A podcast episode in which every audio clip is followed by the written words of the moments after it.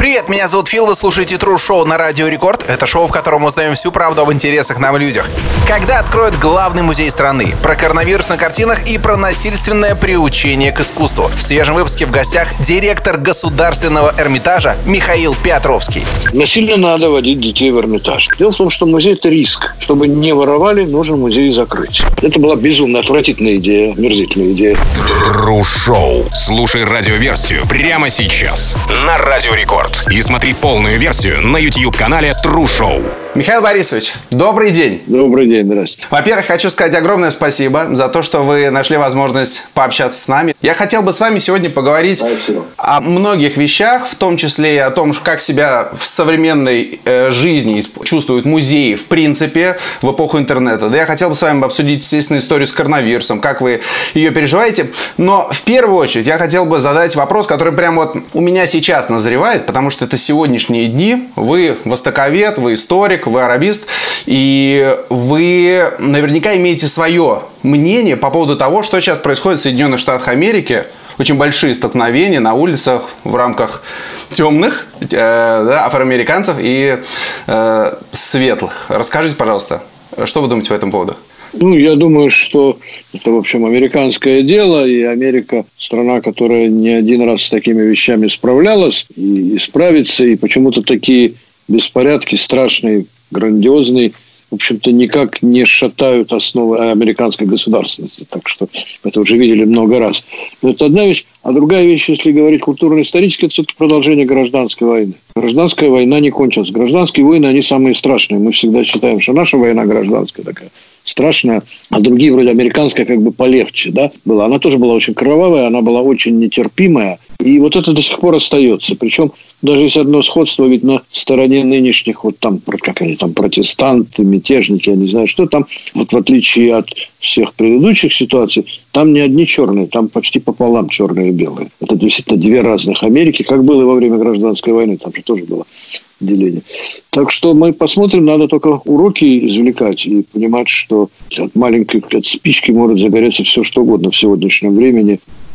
И коронавирусы, и всего столько много у людей разочарования, озлобления, э, желания переложить на кого-то свои э, неудачи или просто свое сильно плохое настроение, то есть нервное, свои э, сложности жизни, что это, в общем, везде может быть, недаром это все и в Англии, и во Франции, и всюду. Нам надо тоже как бы стараться, чтобы у нас такого не возникало. Show с Филом на рекорде. В гостях директор Государственного Эрмитажа Михаил Петровский. Не знаю, насколько это корректно провести такую аналогию, но периодически у нас в России ведь тоже, когда вдруг происходит что-то с э, приезжими, тоже возникают различные очень неприятные ситуации, которые тоже доходят до конфликтов, которые выливаются в итоге на конфликты на улицах. Это как-то можно сравнивать или это совершенно разные вещи? Я думаю, нет. Я думаю, это, если сравнивать наши ситуации, это можно сравнивать с Европой, где действительно свежие мигранты, и там ну, конфликтов очень много таких явных на поверхности. В Соединенных Штатах это не мигранты, это все коренное население, еще кто, более коренной, да, там. Например, Испанцы, которые тоже угнетенная часть Америки, они считают, что они, конечно, с юга, это они более коренные, они там устанавливают уже и свои правила в разных местах. Так что это немножко другая вещь. Это уже следующий следующий этап, если, например, так все равно сравнивается. Там уже этап, который может быть Европе, в которую попадает Россия тоже.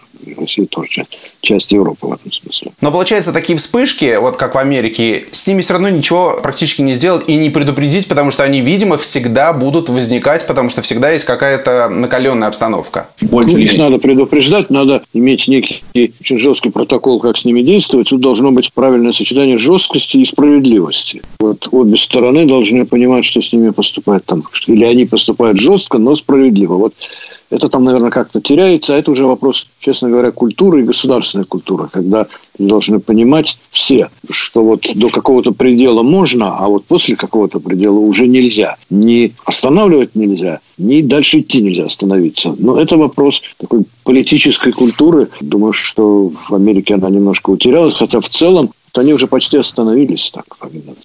Полную версию этого интервью смотри на YouTube-канале True Show. Show с Филом на рекорде. В гостях директор Государственного Эрмитажа Михаил Петровский. Я смотрел ваше интервью, которое вы делали для нашего фестиваля «Вкафест». Вы рассказывали о том, что музей не остановился, что он работает, что люди постоянно следят за тем, что происходит, готовятся к открытию. Но все-таки большое количество музеев остановилось. Эрмитаж в том числе. Вы финансируетесь, э, я помню, за счет государства часть, часть за счет меценатства, правильно я понимаю? И еще, соответственно, продажа всего того, что вы можете продавать. Каковы у вас потери? У вас есть наверняка цифры, которые вы потеряли, и кто это будет восполнять? 50% у нас э, обычно наш бюджет, это 50% государственные субсидии, 50% зарабатываем мы сами. В основном билеты и разные способы заработать. Это все ушло. Но э, вопрос не совсем в этом. Мы не должны зарабатывать эти 50%. Мы их можем зарабатывать, но мы не должны, от нас не должно требоваться, мы не должны строить свое будущее на этих 50%. На этих 50% должно строиться дополнительные проекты. На этих 50% строятся бесплатные билеты. Например, откуда рождаются льготы в Эрмитаж? У нас полтора миллиона почти ходят бесплатно. Откуда? Uh-huh. Вот из этих заработанных денег мы заработали деньги и их частично тратим на то, чтобы, условно говоря, купить бесплатные билеты тем, кому мы разрешаем бесплатно. Когда этих денег нет, тех бесплатных билетов, соответственно, пока тоже, наверное, не будет. Это вот другая немножко философия. Это не философия бизнеса. Мы не потеряли, но мы не получили того дополнительного. И при этом выяснилось, что государство, оно должно на самом деле обеспечивать функционирование музеев. И это государство сейчас начало немножко понимать. И вот там вернусь к началу, о чем мы начали говорить. Музеи не остановились. Музей без посетителя все равно музей. Посещение музея, музей для посетителя – это одна пятая функция музея. Музей собирает. Музей хранит. Это важнейшая функция. Главное, музей хранилище, а не галереи. Музей изучает. Это музейная наука. Музей реставрирует.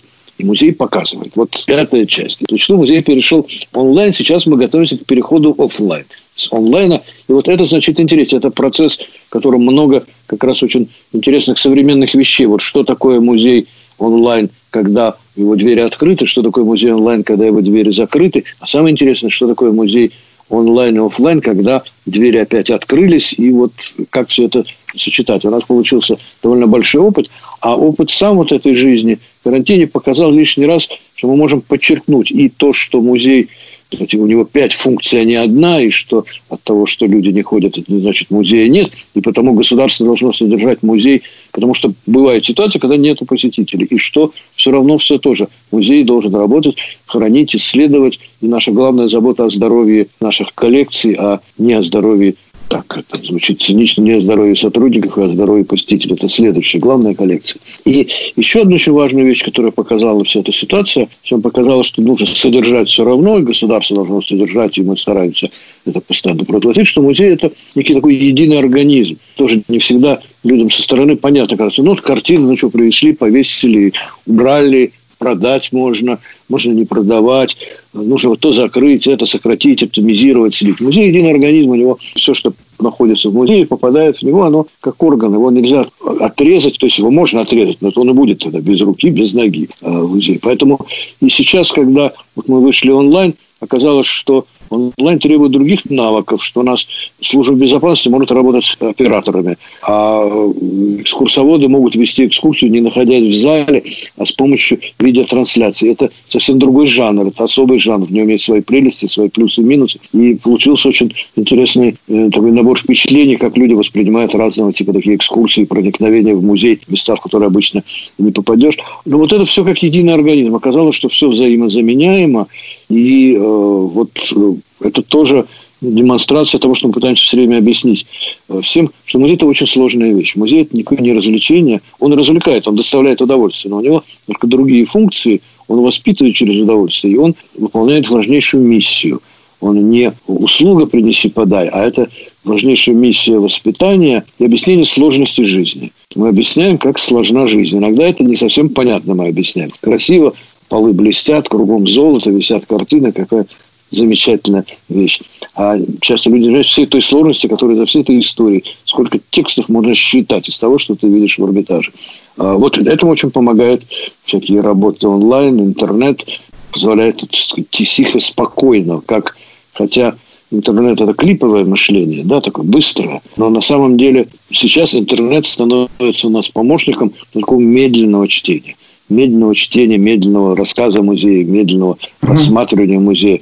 В смысле, у нас вот чудный фильм, который сняли 5 часов 20 минут на телефоне, да, сплошной такой медленная, медленная прогулка по Эрмитажу. Но и, это, и это на телефоне, на средстве, которое вообще для очень быстрого общения. Вот сейчас происходит такая маленькая революция. Как раз интернет может нам помочь так вот, жить спокойнее и больше думать чем говорить. Полную версию этого интервью смотри на YouTube-канале True Show. True Show с Филом на рекорде. В гостях директор Государственного Эрмитажа Михаил Петровский. Вот я как раз таки посмотрел э, ваш YouTube канал, я посмотрел ваш Instagram, вы максимально активны, вы выпускаете по 5, 6, 7 постов в день с рассказами о том, что есть в музее. Видео вы тоже записываете в огромном количестве, и это очень круто. Я бы сказал, что я даже не ожидал такого. Но при этом, знаете, я бы сказал, что те видео, которые вы делаете, особенно на э, YouTube-канале, они обращены в сторону, как мне кажется, тех людей, которые вот прямо в теме. Э, я имею в виду, что эти видео, э, ими сложно зацепить людей, которые просто оказались вдруг на вашем канале и захотели посмотреть, а тут раз двухчасовой рассказ, и они такие, ой, я не могу, и, и ушли. Не считаете ли вы нужным, возможно, сделать еще более простой вид подачи материала, чтобы это было для простого человека удобнее понять? А вы знаете, нет. Не считаю, потому что простой человек, заходящий на сайт, должен уметь разбираться в сайтах раз уже он уже зашел, должен понять, что в той же передаче, ежедневной передаче в Эрмитаже есть прямые трансляции, которые все включаются. Некоторым это начинает не нравиться. То не то, это не все. А есть большой набор заранее сделанных видео, снятых профессионально, снятых тоже разных жанрах, но это и видео, телевизионные серии, и специальная Эрмитажная академия. И видео снятые, да, вот так уже профессиональный в смысле просветительском для людей, которые еще не в теме. Вот, пожалуйста, туда можно смотреть, но все кидаются на прямую трансляцию, а прямая трансляция идет из хранилища. В хранилище приходит специалист не экскурсовод, который заранее подготовил так, чтобы всем было понятно, специалист, который лучший в мире специалист, это совершенно уникальная встреча. Вот ее уникальность 90% понимает, качество хорошего интернета люди пишут отзывы, не стесняются писать, а 10% не понимает. Ну, эти 10% должны их надо как научить включать тогда другое, там, где все подробно по полочкам разложено, и где уже выступает не специалист по искусству, а специалист по тому, как аккуратненько, красиво все рассказать. Это все совмещается. На самом деле, я смотрю все время весь набор, всю линейку в течение дня, там такое правильное сочетание того и другого третьего. Но люди стали больше смотреть вот эти наши выкладки, предварительные записи. Сначала был восторг прямого общения. Теперь стали тоже больше смотреть, и вот это такой баланс. Но обязательно нужно, кроме вещей, которые всегда есть, вот эти простые рассказы об Эрмитаже, экскурсии об Эрмитаж, они есть всегда, они на YouTube есть, и все. А то, что происходит вот сейчас, мгновенное включение, причем вот наши очень хорошо инстаграмские лекции, они, сейчас они, по-моему, трое суток их э, держат. Но потому что она не исчезает. Потому что это живые лекции, они должны исчезать. И тогда тот, кто рассказывает, знает, что это исчезнет, он рассказывает очень живо, по-человечески. Когда знает, что это все будет записано, это уже совершенно другой жанр. Это многие этого и стесняются. Вообще это уже совсем другое. Там отвечать надо, и там уже условия другие, там уже надо размышлять о, о интернете за деньги. Вот там нам тоже мы еще не можем пока научиться, как делать, чтобы что делать экскурсии, чтобы за них платили, да, как угу. многие очень делают, это нас еще наша финансовая перспектива впереди. Поэтому тут нужно разнообразие, а разнообразие должно напоминать о сложности, что все сложно. Если тебе э, непонятно, то значит поищи вариант, где тебе понятнее, но понимай, что того, что тебе непонятно, это не значит плохо. Непонятно, значит непонятно. Значит, надо искать. Эрмитаж вообще искусство и культура это вещь очень многослойная. У нее есть внешний слой, внутренний слой, посередине много всего. Эрмитаж особенное место. Там и история, русская история, мировая история, российская история, история архитектуры, живопись, история, живопись. Все это вместе сплетено, и каждый может вытаскивать, что ему интересно. И сам Эрмитаж такую возможность дает. И мы стараемся дать в нашей просветительной работе возможность найти, что интересно. Но надо немножко приложить усилия. Полную версию этого интервью смотри на YouTube-канале True Show. True Show с Филом на рекорде. В гостях директор Государственного Эрмитажа Михаил Петровский. Вы э, в интервью говорили у Владимира Познера, что Качество публики улучшилось за последние годы. Правда, это интервью было достаточно давно, но я предполагаю, что ситуация примерно такая же. Получается, э, что если стало больше качественной публики, то, соответственно, некачественная публика, которая не очень в теме, она, ее стало меньше. Правильно я понимаю, что э, музей не стремится расширить свою аудиторию за счет людей, которые вообще никогда не были в Эрмитаже, в, в других музеях, и не пытается их всеми возможными способами привлечь. Вот у вас есть две с половиной... Да, у нас есть 5 миллионов в год. Ну, музей, вот это очень важная вещь. Он не заманивает к себе, он, мы, мы привлекаем и мы думаем о разной публике, мы о ней думаем и э, мы строим для нее, создаем какие-то фрагменты и сегменты, но мы не стараемся кого-то завлечь как можно больше или кого-то именно. Вот где-то на одном из комментариев, как раз, по-моему, на наш Инстаграм, мне очень понравился комментарий, было сказано, как хорошо, что они ничего не продают. Мы ничего продаем мы показываем, и мы даем возможность сделать это доступно, но мы не продаем, мы никого, мы не затягиваем к себе новую аудиторию, мы даем возможность для этой новой аудитории. Придет, придет, не придет, не придет. Интернет – это новая аудитория. Ну, например, фотография – это новая аудитория. Люди, которые приходят смотреть фотографию, они же приходят смотреть графику, они меньше приходят смотреть живопись. Это категория, которая называется там, молодежь. Теперь названия нет. Раньше был тинейджер, теперь есть 15-24. У нас целая большая программа есть такая, как называется 15-24. Кажется, 15-летние с 24-летними отлично могут вообще вместе работать и общаться на музейной почве. Поэтому мы создаем возможности, чтобы все что-то себе нашли – но тут тоже надо проявить усилия. Мы никого специально не затягиваем, потому что ну, искусство вещь такая, которую нужно где-то дорасти для того, чтобы, для того, чтобы тебе это захотелось. Если ты уж совсем не дорос, ну, извини. Тру-шоу с Филом на рекорде. В гостях директор Государственного Эрмитажа Михаил Петровский. Вы в одном из интервью сказали, что побывать в Эрмитаже должен каждый человек, и это некий показатель даже небольшой того, что человек более, ну, может быть, культурно образован, да, чем э, если бы он никогда там не бывал.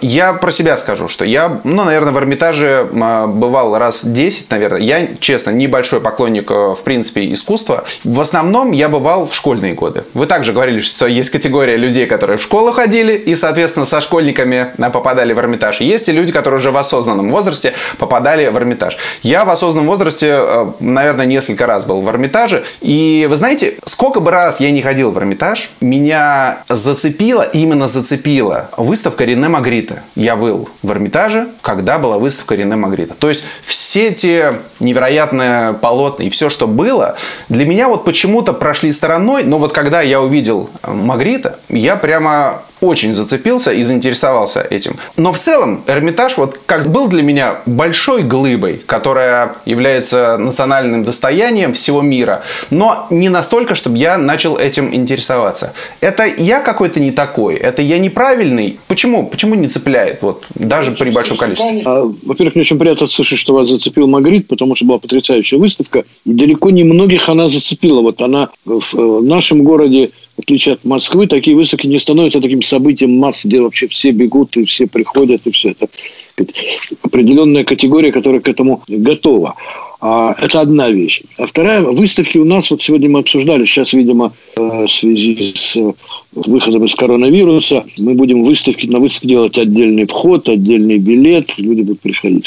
Но обычная политика Эрмитажа, что все выставки внутри музея. Для того, чтобы тот, кто пришел на выставку, но Магрит там был сбоку, внизу. Все-таки, если тот, кто пришел на выставку, хотя бы несколько залов прошел и ощутил Эрмитаж, ну, ощутил, не ощутил, но имел бы возможность ощутить. Потому что Эрмитаж – это вещь, которая действует сама вся э, по себе это такой некоторый образ России, это образ европейской России. Вот это Европа, привезенная в Россию и по-русски интерпретированная рассказы. Поэтому она очень чтобы какое-то впечатление производила. А у нас был такой э, эпизод, когда я ввел бесплатное посещение для детей, это, кстати, этого никогда не было прежде, и мне смотрительницы, старушки говорили, Михаил Борисович, ну вот зачем вы сделали это бесплатно для детей? Они что, им вам Эрмитаж нужен? Вот они прибегают, тогда это было время, это еще 90 еще Кока-Кола была не всюду. Они прибегают купить Кока-Колу в буфете и обратно. Я говорю, и слава богу, они за это время пробегают мимо 15 европейских 18-19 века статуй, изображающих античных героев. Уже этого достаточно. Вот то, что они вошли в Эрмитаж,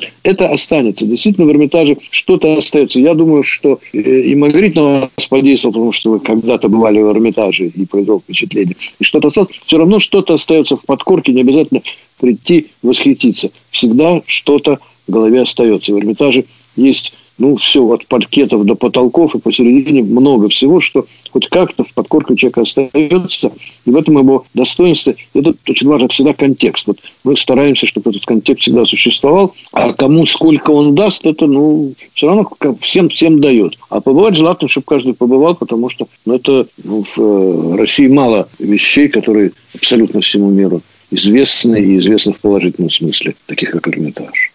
Полную версию этого интервью смотри на YouTube-канале True Show. True Show с Филом на рекорде. В гостях директор Государственного Эрмитажа Михаил Петровский. Насколько Эрмитаж вообще сейчас готов к открытию? Я знаю, что Третьяковка открывается 16 июня в Москве. Э, то есть насколько вы физически готовы? Увольняли ли вы людей во время э, пандемии? И надо ли теперь возвращать их или в меньшем составе встречать гостей? Как это будет происходить? Ну, мы людей не увольняли. Мы всем, даже тех, кто был на простой, а много было на простой, платили полный оклад. Не всю зарплату, полный оклад. А, вот, и они все вернутся обратно. Это вообще наш принцип, как можно меньше людей увольнять вообще, и по возрасту, и по всему. Этаж. Люди, которые уже проработали в Эрмитаже, там, допустим, больше 10 лет, уже становятся ценными сами по себе благодаря этому. Готовы мы не очень торопимся, потому что нужно подготовить музей к тому, чтобы, ну, во-первых, самим нужно вернуться. Это громадный музей, который доработал, но это вся удаленная работа хранителей, удаленная работа реставраторов, и все нужно перевести в ритмичную работу нормальную офлайн. А, кроме того, нужно организовать весь процесс посещения, ну, кроме того, что это сложная логистика, вот сегодня мы там очередные три часа там все обсуждали, как наклеивать, не наклеивать знаки, как, куда пускать людей, куда не пускать, какие маршруты.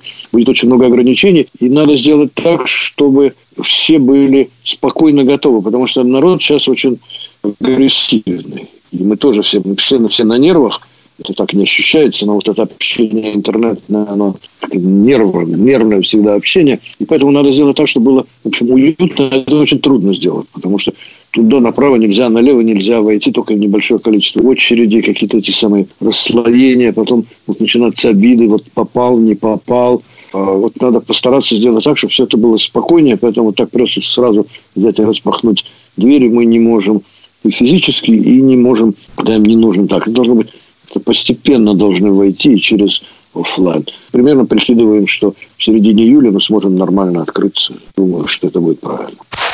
Тру-шоу с Филом на рекорде. В гостях директор Государственного Эрмитажа Михаил Петровский. Ваше мнение? Э, мнение как ученого, как историка. Ведь история мира знавала большое количество различных э, необычных вещей. Коронавирус. Может ли это быть вообще какой-то теорией большого заговора? Или это исключительно болезнь? Это, конечно, никакого тут большого заговора нету. И, конечно, это не болезнь, это естественный процесс, это ответ вот в той форме, какой он получился. Потому что вообще-то, ну что, коронавирус, грипп такой, да, такой очень сильный. Очень-очень сильный. Которому мы совершенно оказались не подготовлены и впали в дикую панику, потому что не справляемся. Это ответ природы. Это природа отвечает нам. Так же, как я объясняю, что музей – единый организм, природа тоже единый организм. Мы это забыли. Мы все время из нее чего-то там заставляем ее что-то делать, что-то берем, что-то меняем. Думаем только о себе. И я думаю, что это она нас предупреждает. Иногда говорят, это место войны у нас такое. Да, может быть, место войны, место что-то. Это мощное такое недовольство природы целым набором того, что человечество по большому счету делает. Я думаю, что в этом есть. И мы где-то просыпаемся. Я думаю, и паника связана с коронавирусом, такая сплошная психологическая, она тоже связана. Мы поняли, что это не просто так, что это можно объяснить, ай, да ладно, или заговором. Нет, это действительно не просто так, и с этим надо, что делать, надо самим как-то продумать правильно, что мы вообще-то делаем по большому счету не так. Мне кажется, что вот это самое правильное объяснение. Тоже не я придумал. Это самое правильное объяснение. А главное, что с этим объяснением мы примерно понятно, как дальше жить дальше. Полную версию этого интервью смотри на YouTube-канале True Show. True Show с Филом на рекорде. В гостях директор Государственного Эрмитажа Михаил Петровский. Вот Эрмитаж скоро откроется, э, людей вполне возможно будет, может быть, меньше, чем обычно. И плюс пропускная способность, да, будет уменьшена. Из-за этого вырастет ли цена билетов на входе? Людей, конечно, будет значительно меньше, во много раз меньше.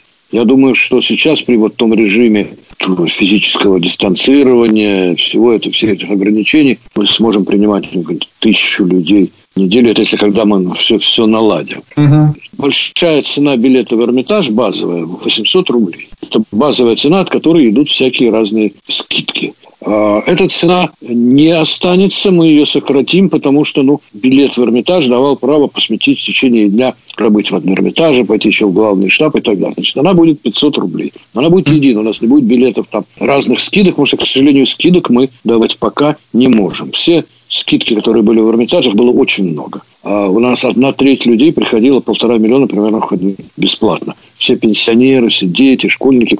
Почему даже не знаем, как это называть, потому что это не льгота, мы не имеем права давать льготу. И скидку не имеем. У нас называется особое предложение. Это все делается из доходов Эрмитажа. Я про это говорил. А поэтому они сейчас все откладывают. У нас есть по закону определенные льготы. Это герои Советского Союза, там еще целый набор приравненных к ним. И раз в месяц все музеи обязаны принимать учащихся, школьников, студентов и многодетных матерей. Угу. Вот это вот то, что определено законом. И то закон не совсем выполняется, потому что льгота должна, за ней должна следовать компенсация. Да? Ведь бесплатных завтраков не бывает, кто-то должен что-то платить. Поэтому все остальное это музей платит сам, когда у него будут деньги, он будет постепенно. Вот сейчас мы объявляем, что сейчас, вот когда мы откроемся, до декабря у нас будет такой временный режим. Декабрь – это день Эрмитажа, день Святой Екатерины. Тогда мы надеемся, что мы все временные режимы отменим, будет старый режим, будет полно народу, будут все скидки, льготы, полный праздник. А пока что мы должны вот попробовать работать в таком э, режиме жесткой экономии. И будем смотреть. Сейчас мы тоже обсуждали. Каждые две недели мы будем схему, режим менять по мере того, как будет, ну, во-первых, эпидемиологическая обстановка, ну и, во-вторых, как это все будет получаться. Вы в интервью как-то говорили, что не бывает плохих и хороших времен. Каждое время интересно, и есть в каждом времени свои плюсы и свои минусы. Современное, именно молодое поколение, дети, начиная от 7 лет, они уходят в гаджеты, они проводят огромное там количество времени, и в целом им вообще на все, что происходит вокруг, не очень интересно. Есть ли какая-то задача с этим бороться? Ну, то есть, насильно их водить в Эрмитаж, например. Или не надо этому пытаться как-то противоречить, потому что это течение времени, оно сейчас такое. Ну, кое-что надо делать насильно. Насильно надо водить детей в Эрмитаж. Один раз или два, чтобы они в Эрмитаже побывали точно так же, как ну, точно так же карточек должен побывать в Эрмитаже, точно так же, как насильно нужно обучить арифметике, насильно, которая, может быть, особенно и не нужна, точно минимальная арифметика нужна, дальше никому ничего не надо. Но, тем не менее, насильно надо uh-huh. учить математике, чтению, насильно учить литературе, чтобы у человека это осталось. Что значит вот сегодняшнее поколение в гаджетах? А гаджеты тоже бывают разные. Да? Гаджеты можно читать, а можно смотреть. И, например, так я понимаю, что нынешнее поколение, как оно, Z называется, это поколение тех, кто воспринимают глазами. Это целая, не то что проблема, это целая вещь для нас очень хорошая. Если люди видят образ, для них образ важнее, чем текст, то это как раз про нас. Это как раз про Эрмитаж и про изобразительное искусство. Полную версию этого интервью смотри на YouTube-канале True Show. True Show с Филом на рекорде. В гостях директор Государственного Эрмитажа Михаил Петровский.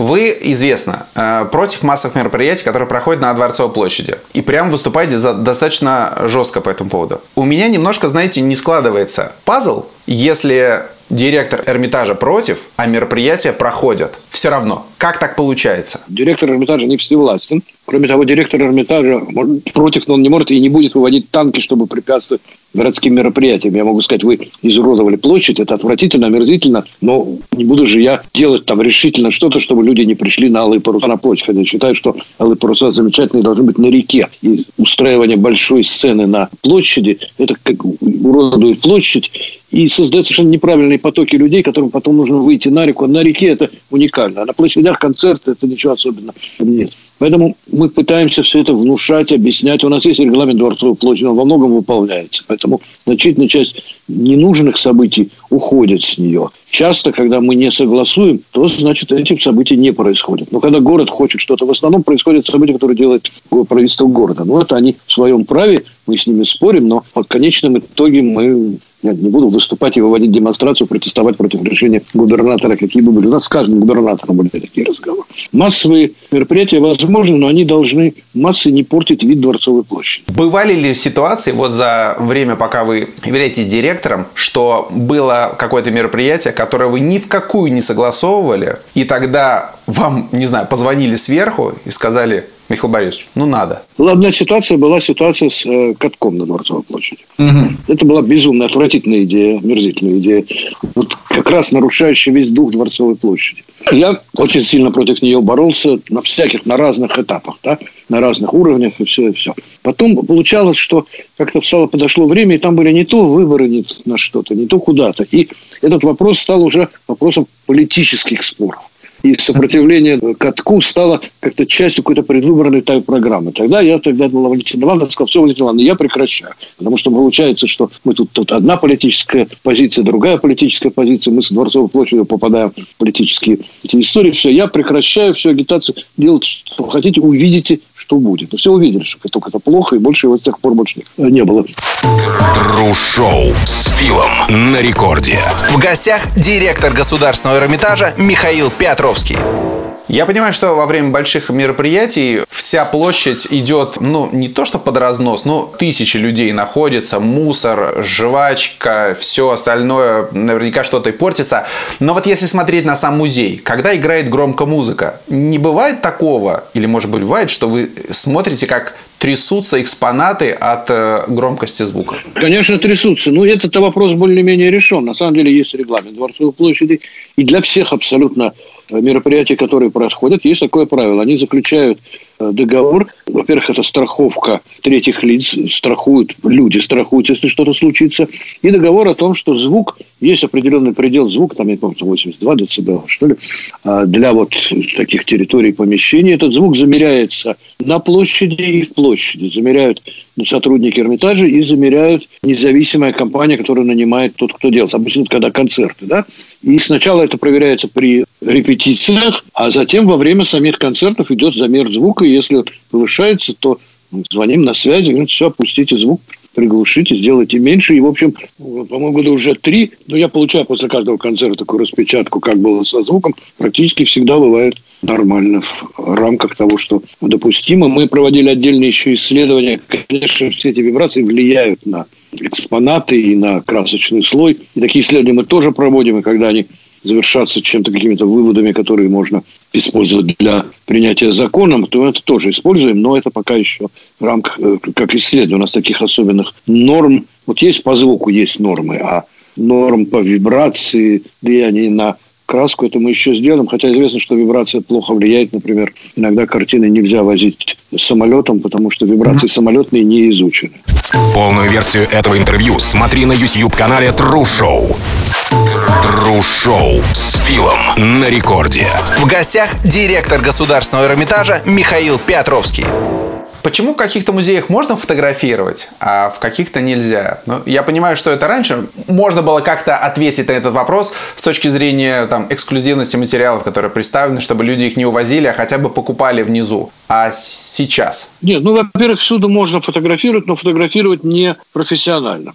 Фотографировать аппаратом, пожалуйста, сколько угодно. Вспышка не разрешают, она э, мешает... Ну, про вспышку понятно, да. Но она еще мешает и всем остальным. Понимаете, все да. фотографирование должно не мешать остальным. Что касается профессиональной съемки, репродукции, то существует такой набор идей копирайта и авторских прав, которые я считаю вообще-то бедой. И авторские права, и копирайты в принципе. Но если они существуют, и если музей должен для того, чтобы опубликовать картину Матисса, спросить у семьи Матисса, хотя картина висит в Эрмитаже, то тогда и каждый, кто должен воспроизвести на хранящий нас картины, должен получить на это разрешение и так далее. То есть это вот уже такие вещи, связанные с владением, имуществом. Как они в целиком решаются, так же и музеями. Ну, а в принципе, у нас было время, когда мы не разрешали фотографировать. Потом мы брали деньги за право фотографировать. А потом мы разрешили без денег, пожалуйста, фотографируйте. Но если вам нужна настоящая фотография репродукции, то это уже или мы сами сделаем, или вы, но за это надо уже платить, это как бы что-то вы отщипываете от э, предмета искусства. Есть достаточно большое количество кино, а, в которых рассказывают, как происходит воровство из э, музея. Это какое-нибудь имеет отношение к реальности? как воруются на самом деле произведения искусства? Частично, да. Вот я не помню, как этот был фильм подменой в Москве, там картина Франца Гальца, это действительно была натуральная история, как Франца Гальца действительно крали. Так что частично да, частично нет. Способы воровства бывают самые разные. И все время изобретаются новые. Дело в том, что музей – это риск чтобы не воровали, нужно музей закрыть. И то тогда, значит, можно подкопаться как в банк. Uh-huh. Да? Поэтому это всегда риск, и риск очень разнообразный, потому что в музеях много соблазнов, и люди со стороны, и люди в музеях. Поэтому все время должно быть как бы соревнование, оно и происходит между системой обеспечения безопасности, которая тоже может, не может быть абсолютно полицейской, системой доверия, системой недоверия, и с тем, чтобы, в общем, ничего не происходило, как бы мы соревнуемся. Мы все время соревнуемся с жуликами, которые крадут, пытаются украсть вещи из музея, жуликами, которые крадут деньги, жулики, которые не хотят хорошо построить, хотят украсть на стройках. Вот со всеми жуликами соревнуемся с тем, чтобы нам быть э, впереди. Где получается, где нет. Тру-шоу с Филом на рекорде. В гостях директор Государственного Эрмитажа Михаил Петровский. А есть ли какие-нибудь... Э, я знаю, что вы не то что верите в Бога, но знаете, что есть некое э, верховное существо. Потусторонние вещи какие-нибудь происходили ли в Эрмитаже, в которых вы уверены, что так было? Ну, никаких особенных вещей не происходит, потому что Эрмитаж... Вот меня спрашивают, а есть ли там привидения, да, примерно про это ваш вопрос, да? Угу. Привидений нету, потому что Эрмитаж весь насыщен памятью исторической. Там привидение – это когда приходит какой-то дух, обратно в свое место. Наши духи живут. Нас стены Эрмитажа помнят историю. Они с нами общаются, они общаются с людьми. Люди это чувствуют. Люди чувствуют, что это не просто стены, где высветлена картина. Это места, где происходила русская история, где вот все те, кто за 250 лет в этих стенах жили, они тут где-то есть. Они с тобой общаются, они с тобой говорят, они на тебя смотрят. Нас они судят, правильно мы делаем или нет. Так что такая мистика существует, но где нет ничего особенного. Это нормально. И это уникально для Эрмитажа, потому что, ну, к сожалению, большая часть дворцов, наверное, пригородных, где тоже творится творилась история России, были разрушены, и они потеряли вот этот свой э, дух памяти, который живет в стенах. У нас он есть. Вот это и есть Эрмитажная мистика. Ну, кроме того, что Эрмитаж, конечно, сам распоряжается своей судьбой, и то, что я уже говорил, мы букашки, если мы думаем, что мы что-то делаем. Ничего не делаем, это делает Эрмитаж, точно так же, как наш город сам решает свою судьбу, что бы мы ни придумывали. Хочет отправит правительство в Москву, хочет отвернет Наполеона на Москву, много чего хочет, может сделать. Еще раз огромное спасибо, было безумно интересно. Спасибо большое. Спасибо. Да, спасибо. До свидания. Полную версию этого интервью смотри на YouTube-канале True Show.